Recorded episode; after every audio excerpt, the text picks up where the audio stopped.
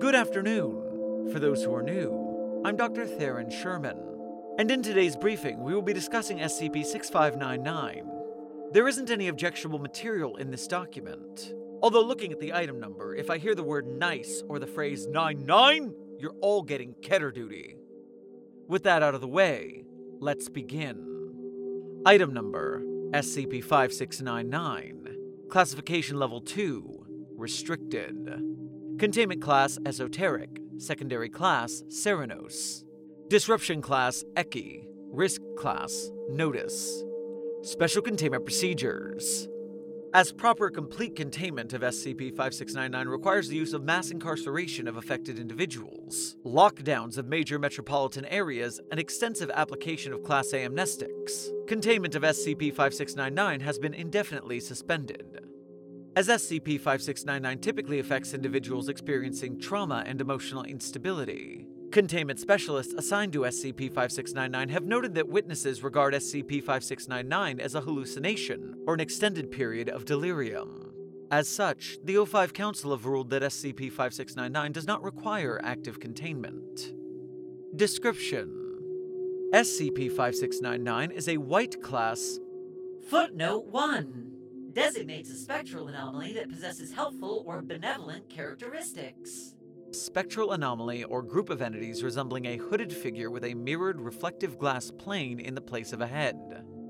SCP 5699 presents itself towards individuals experiencing significant emotional turmoil, with an increased appearance rate if an individual is either considering or attempting suicide.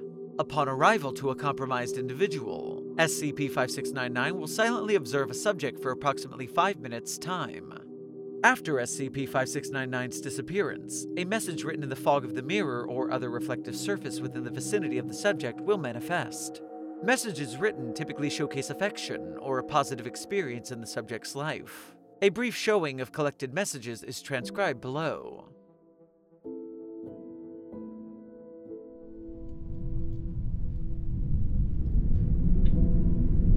My hand as I said goodbye to her and walked me home, shielding my eyes from the new mothers. You stayed with me. You hadn't even thought of leaving me. The little old lady in the hospital who sat at the windowsill, screaming at nothing outside, was comforted by your hand. It wasn't her granddaughters, who hadn't been there, both in hospital and in life. But you did. You stood by her, gently holding her hand. You bought me a dress and helped me with the straps. You told me I was pretty and loved, and that the girl who had been inside of me the whole time was finally freed. The tea was cold, too much sugar and cream. The tea bag was split in half, leaving a mug with tea leaves at the bottom. Half of it was spilt on the bed, but you brought it for me when I was sick and shivering. You told me that you believed me.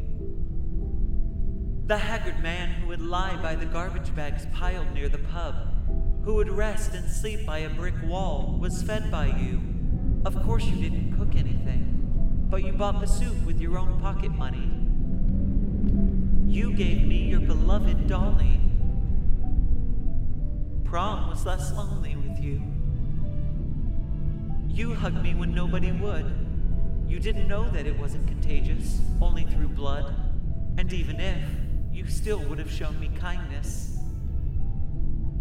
The birdies in the park were well fed after a long winter.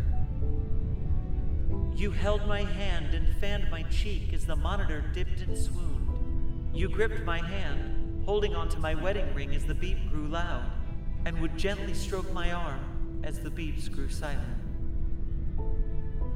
Addendum number one. The following message was discovered on Dr. Ronald Pearson's bathroom mirror. Footnote 2 Research lead on the SCP 5699 project. Dr. Pearson suffers from severe bouts of depression. You let me be free from the cell. You let me wander and love. You helped me. You did everything that your name and place would balk. So I will be free and help others be free in their own way. I won't forget you. You are loved by me. Don't forget that.